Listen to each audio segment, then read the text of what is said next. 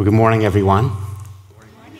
Wouldn't it be nice to have an omniscient financial advisor? You know, someone who could see into the future with crystal clear clarity and give you solid financial advice.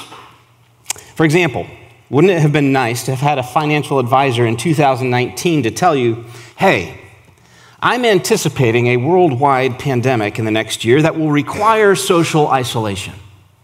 And there's this company called Zoom that just went public. Their online meeting platform is solid. Their stock is really going to pop when this pandemic hits.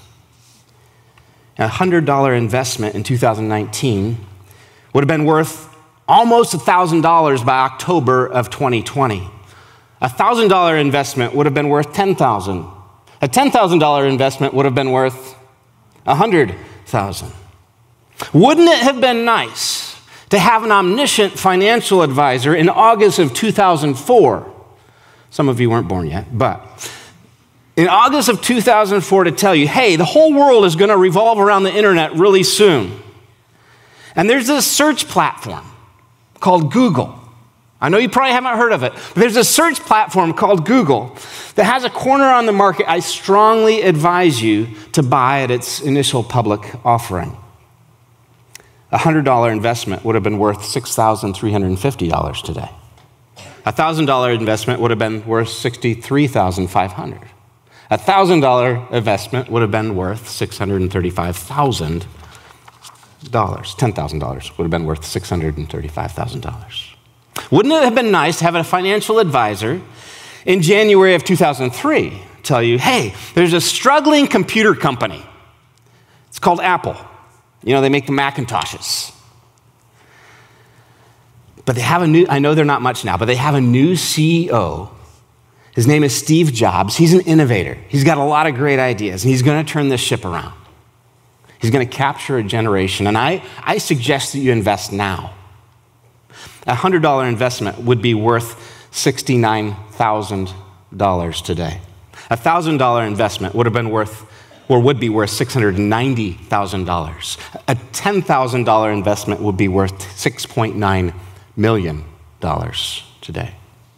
Wouldn't it have been nice to have a financial advisor in May of 1997 tell you, hey, there's this company that sells books online? It's called Amazon. It's not much now, but it's going to expand and totally corner the market on online sales. Invest in it. Do it now. A $100 investment then would be worth $250,000 today. A $1,000 investment then would be worth 2.5 million. A $10,000 investment would be worth $25 million today. It will be totally life changing to have an omniscient investment advisor. And I can hear what you're thinking from all the way up here. Mark, there is no such thing as an omniscient financial advisor. To which I would say, oh, you're mistaken. There is one. There is one who can see into the future with crystal clear clarity. His name is Jesus. And if you start listening to his investment advice now, you are going to be rich beyond your wildest dreams. Now, not rich as the world defines rich. Don't hear me wrong. But you are going to have true wealth. And his, his advice is also going to rescue you from perhaps the most soul crushing, life destroying financial mistake that you could ever make. Hope that piqued your interest a little bit. Welcome to Fellowship Nashville. My name is Mark. I serve as one of the pastors here.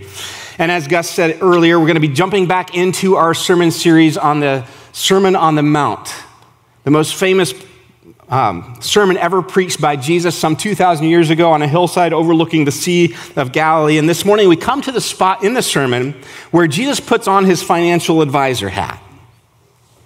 He begins to talk about money. And he's going to give us some life altering advice that we would do well to put into practice today so that we don't have deep regrets later. What's his advice? I'm glad you asked. If you're taking notes, Jesus is going to give us two pieces of advice this morning something not to do and something to do. and then follow up with his reasoning for his advice. So let's look again at the passage that Hannah just read for us Matthew chapter 6, starting in verse 19. Do not lay up for yourselves treasures on earth where moth and rust destroy and where thieves break in and steal, but lay up for yourselves treasures in heaven where neither moth nor rust destroys and where thieves do not break in and steal. This investment advice from Jesus is fairly straightforward here. In verse 19, he tells us what not to do. In verse 20, he tells us what to do. Let's look at what not to do first. Investment advice, part one.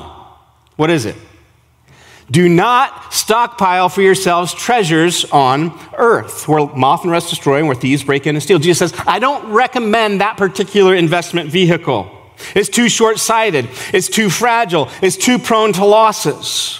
If you store up for yourselves treasures here on earth, they're too vulnerable. They can be devoured, they can be destroyed, they can be um, corroded, they can be pilfered. And we know this to be true if you've lived long enough. Inflation can quickly erode your, the buying power of your savings account.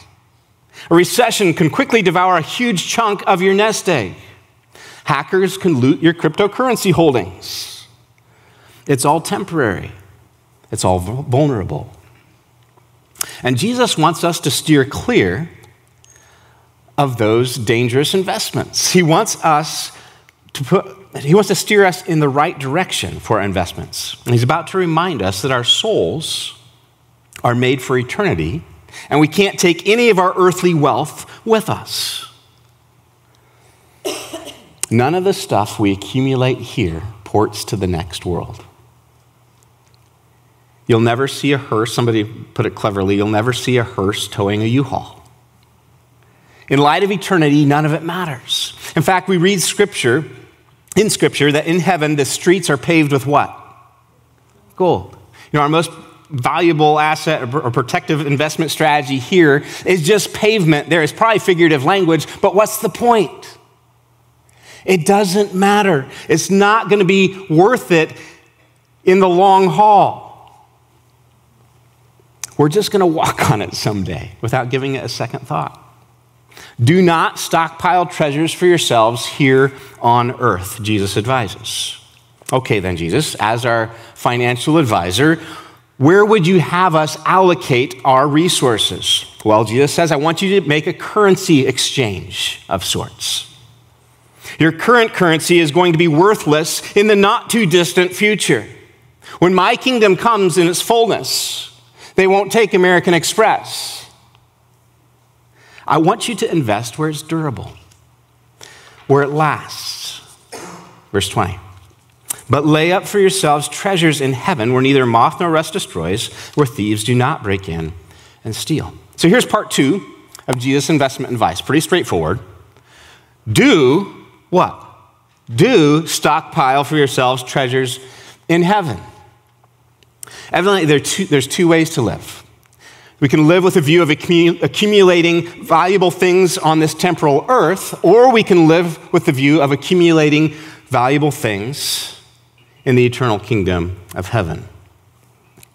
Now, the question is probably forming in your mind well, how do you do that? How do we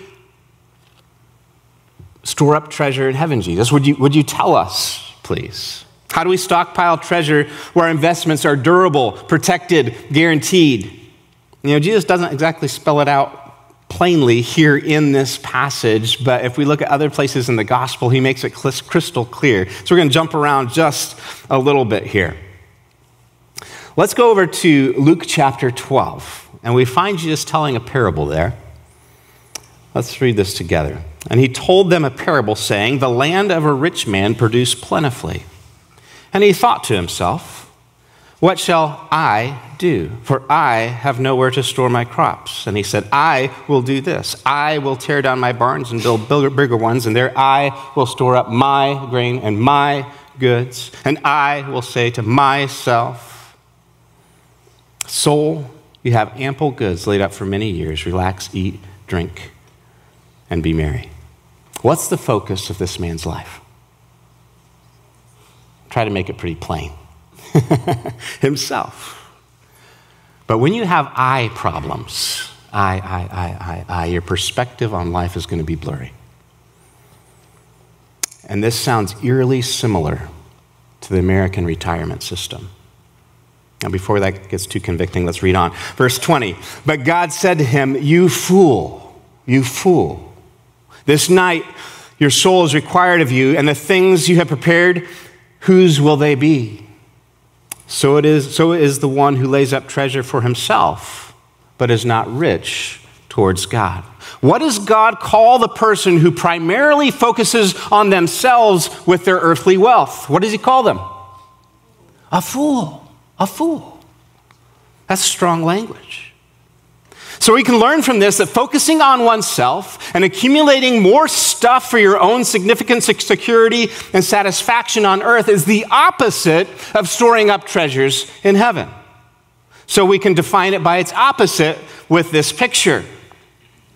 We get even more clarity of what it means to store up treasures in heaven from an interaction that Jesus has with a rich young ruler. This guy has everything going for him in the first century. He has wealth, he has uh, power, he has health, and yet he still feels this empty void in his soul. And so he runs up to Jesus, falls down on his knees, and, and asks Jesus how to solve it. Mark 10 is where it's in several, several, recorded in several gospels. Let's look at the, the episode in Mark chapter 10, verses 21 through 22. And Jesus, looking at him, I love this part, loved him, loved him, and said to him, You lack one thing. Go sell all you have and give to the poor, and you will have what? Treasure in heaven, and come follow me. Disheartened by this saying, he went away sorrowful, for he had great possessions. Jesus is quite explicit here what it means to store up treasures in heaven. How's it done? by giving stuff away, by being generous, by blessing those in need. But this rich young ruler wouldn't do it. Just think about it. If this guy had said yes to Jesus right here, how many disciples might have there been? How, how, when, we would, when we do the list of disciples, we would know this guy's name. Jesus said, Come follow me, just like he did to the others. He gave this guy a chance to get in on the ground floor as an eternal investment advisor. Said, Come follow me. You'll have treasures in heaven. You'll deal with that ache in your soul because you were made for something more than money. Jesus invited this guy into relationship with himself to be one of his disciples that traveled along with him. But this guy didn't make the trade, he wouldn't make the exchange. Instead, he went away with great sadness. Why? Because his heart was possessed by his possessions. When Jesus looked at this man, what did he do? He loved him. And when you love someone, you can tell them hard truth. He looked at him, loved him, and saw past the surface of this man's success and into this man's heart. And he recognized that riches had become this man's God. He recognized that this, his wealth had become an idol in this man's life. And so Jesus told him to sell his possessions, give them to the poor. You know, Jesus wasn't after this guy's money, he was after his heart. He wasn't trying to modify this man's behavior, he was trying to change this man's God. He was trying to alter this man's worship. So, storing up treasures in heaven can be summed up fairly succinctly. Say this out loud with me making God your treasure and being generous with your resources. Okay, say that one more time. Making God your treasure and being generous with your resources with your stuff. You know, our omniscient investment advisor says, don't stockpile for yourselves treasures on earth. Do stockpile for yourselves treasures in heaven by making God your treasure and being generous with your stuff. And as any good financial advisor will do, Jesus doesn't just tell us advice and blindly expect us to follow it, he tells us why he's giving us this advice in verse 21. Read this out loud with me, would you? Verse 21 For where your treasure is, there your heart will be also. Why does Jesus care so much about what we do with our resources? Because as an omniscient financial advisor who looks at us and loves us just as much as he did that rich young ruler, he knows something that we might not be aware of. He knows that our investments aren't ultimately about our earthly assets. That's secondary. Our investments are much more importantly about our hearts.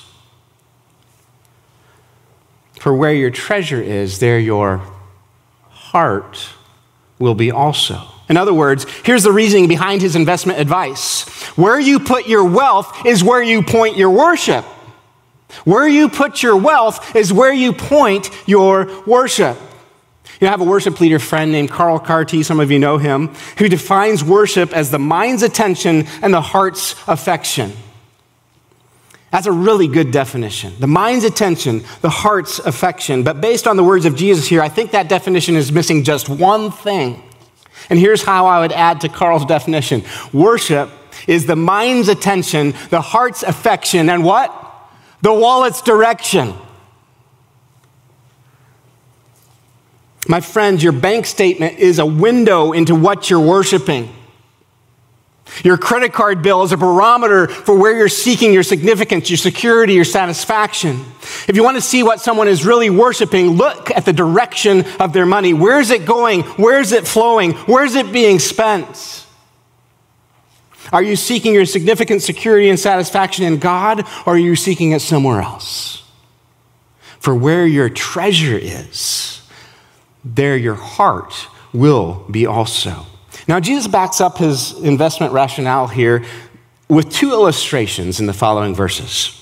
The first one has to do with the eyes, the second has to do with a master.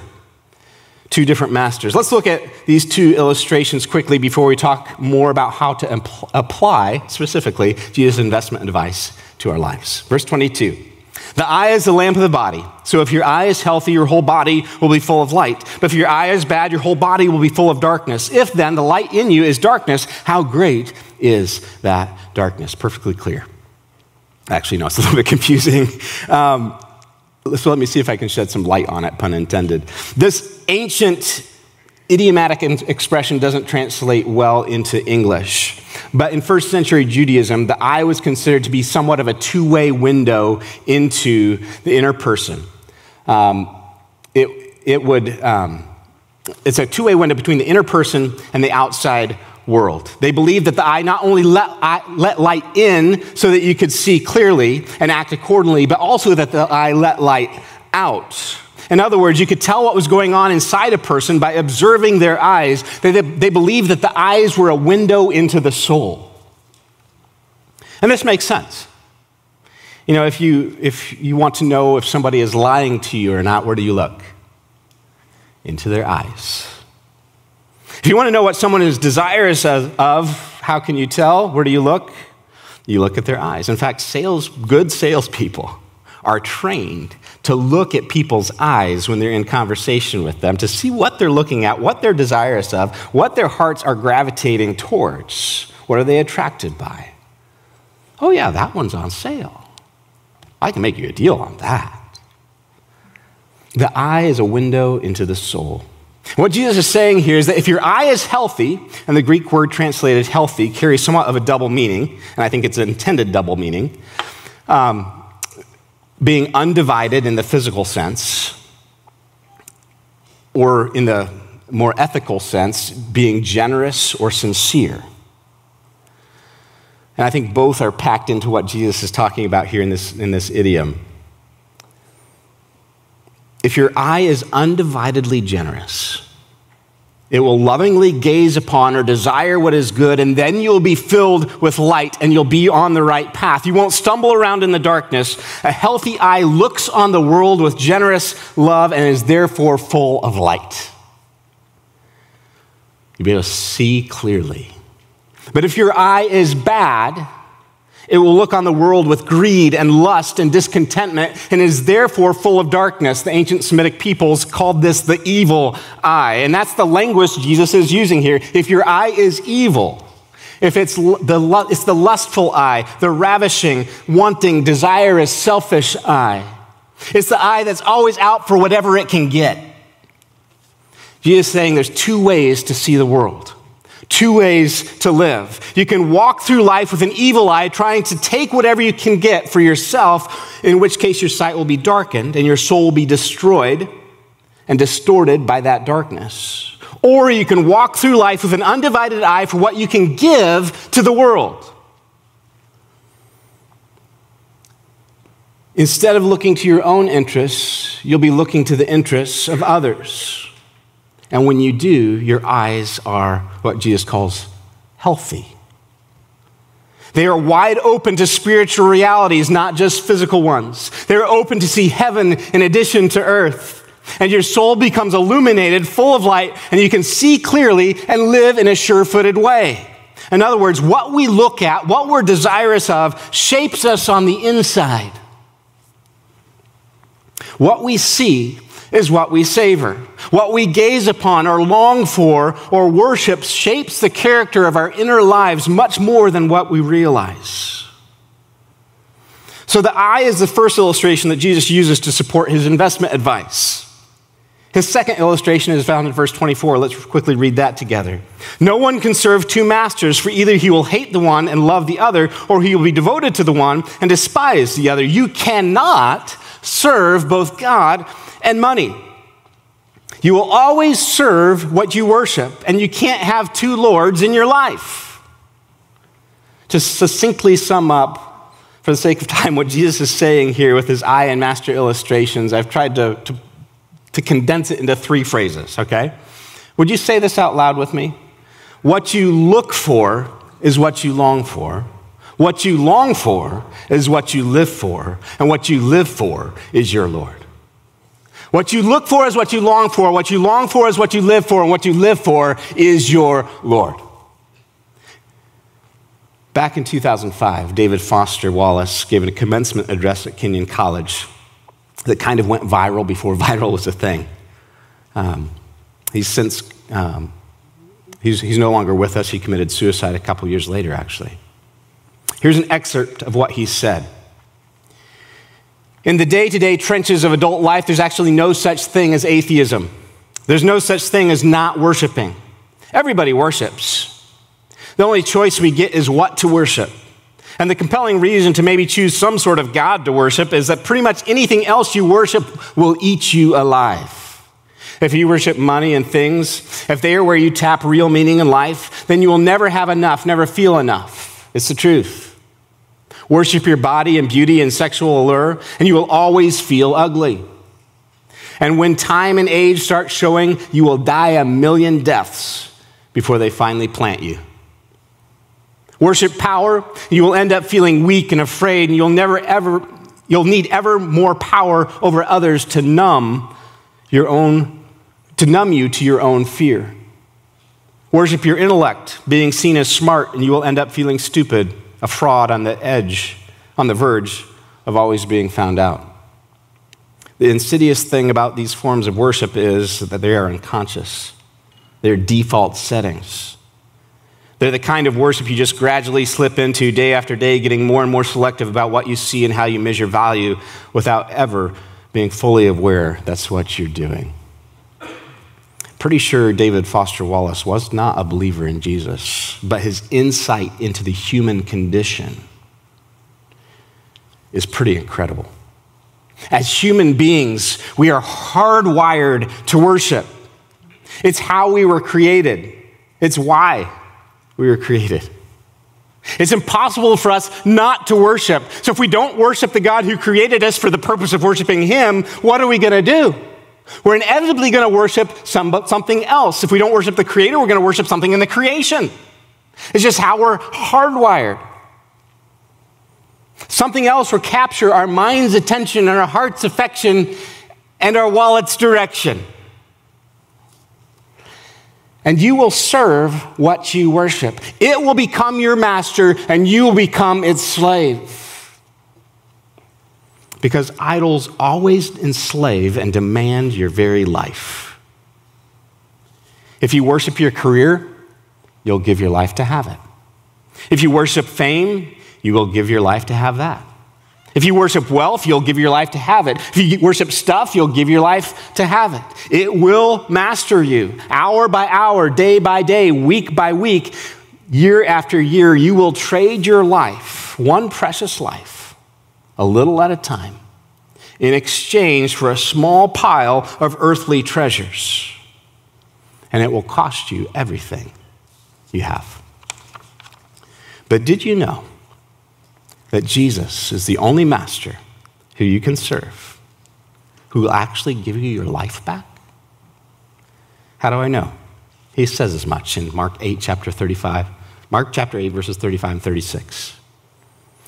For whoever would save his life will what? Lose it. Counterintuitive. But whoever loses his life for my sake and the gospel will save it. For what does it profit a man to gain the whole world and yet forfeit his soul? When you give your everything to Jesus, you get more than everything back. Do not store up for yourselves treasures on earth, Jesus says. That's too short sighted. But store up for yourselves treasures in heaven. Why, Jesus? Because where you put your wealth is where you point your worship. And what you worship has consequences that reverberate into eternity. So, to land the plane with some practical advice on what to do, or some practical application on what to do with this investment advice from this omniscient financial advisor. Two words. Say them out loud with me. Say it like you mean it. One of the most ironic things about our culture is the location of the phrase, in God we trust. Where's that printed? On our money. On the main thing that we trust in as Americans instead of God to bring us power, to bring us control, to bring us approval, to bring us comfort, to bring us the gods that we're really, really worshiping on a heart level. Instead, my friends, instead of being typical Americans who love God and use money, I'm sorry, flip that around. Who love money and use God. You know where this is going now. Jesus calls us to become followers who love God and use money. People who live selflessly, give generously, and worship who we are created to worship. Well, how do we do this? I don't think there's any other way than reminding ourselves over and over and over again of the generosity that God has given to you and to me. What's the phrase, first phrase at the top of the tagline in our lobby? We are a gospel centered church. That's why we are. Without the gospel, we would be stingy, selfish people. We are a gospel centered church. Our only hope of living selflessly, giving generously, and worshiping rightly is to regularly remind ourselves of the fact that God st- demonstrated his love for us in this that while we were still sinners, Christ died for us. For God so loved the world that he gave his only Son, that whoever believes in him should not perish but have everlasting life. To as many as received him, to them he gave the right to be called children of God. And that is what we are. My friends, as sons and daughters of the God of the universe, we have an eternal inheritance kept in heaven for us that can never perish, spoil, or fade. We are kingdom citizens. We don't need earthly wealth. We already have it made in life. We are rich beyond our wildest dreams. We don't money, need money to give us power. We have the power of God dwelling inside of us. Let that sink in. We don't need money to give us comfort. We have a Savior who has promised to never leave us or forsake us. We don't need money to give us approval. We already have been declared righteous and fully loved in Christ. We don't need money to give us control. We serve a sovereign God who holds our future. We have every reason in the world to treasure God and use our money to bless others to love God and use money rather than use God because we're loving money. You know, one of the common questions I get asked as a pastor involves giving. People often ask me, How much should I give to the church?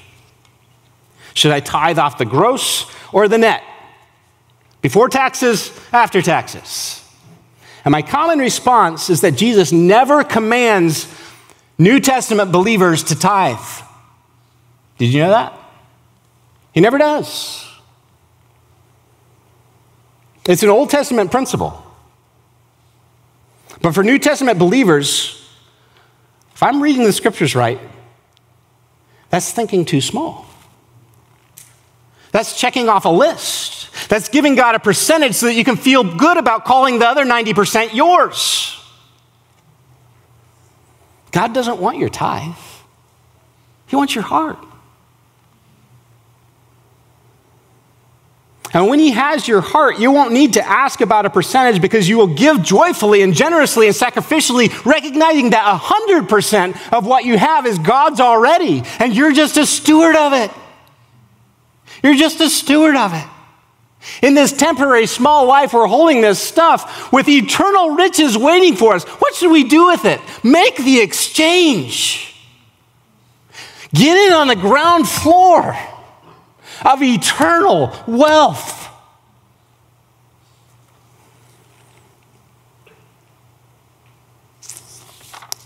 Generosity is what we're called to. And generosity is always sacrificial. It involves giving something up. And this is what Jesus calls us to. Because that's what he did for us when he laid down his life in our place on our behalf. So, my friends, give generously, generously,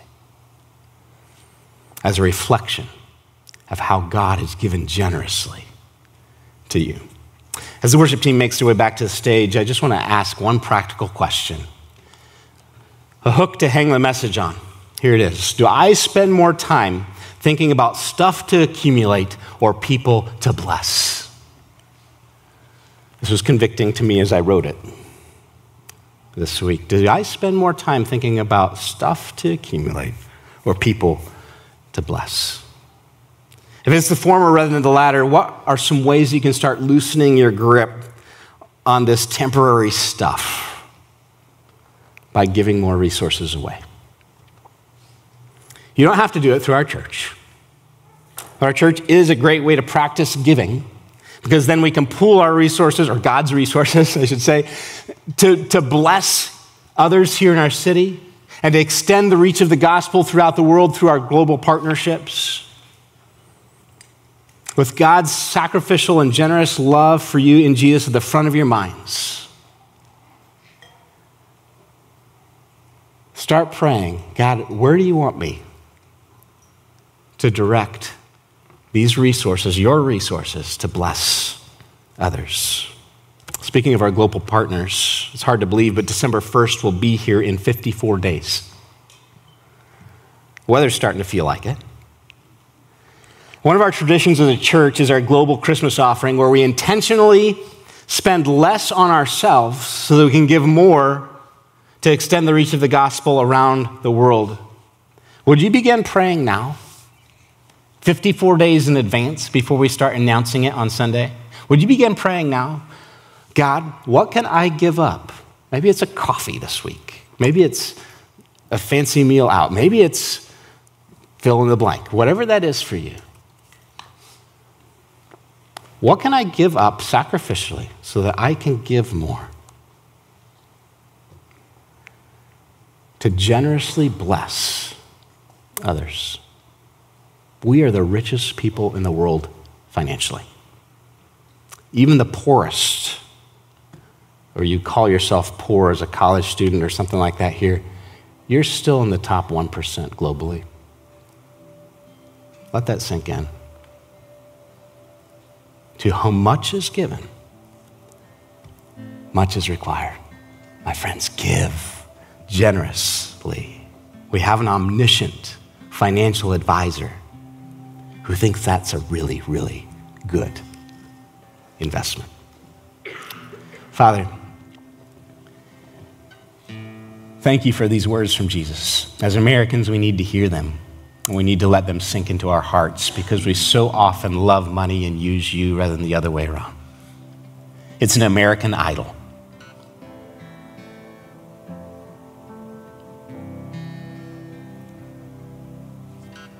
Father, as our hearts are convicted by these words from Jesus, Lord, I, I, pray that we would not feel guilt, for we have been forgiven in Christ, but that we would feel joy that we have been forgiven. And may that joy begin to transform us from the inside out, to loosen our grip on stuff, to recognize we're rich beyond our wildest dreams already, and none of this ports to, to your kingdom. Help us, Lord, to make the currency exchange with joy, like finding a treasure in a field and then selling all that we have. Lord, loosen our grip on our stuff, tighten our grip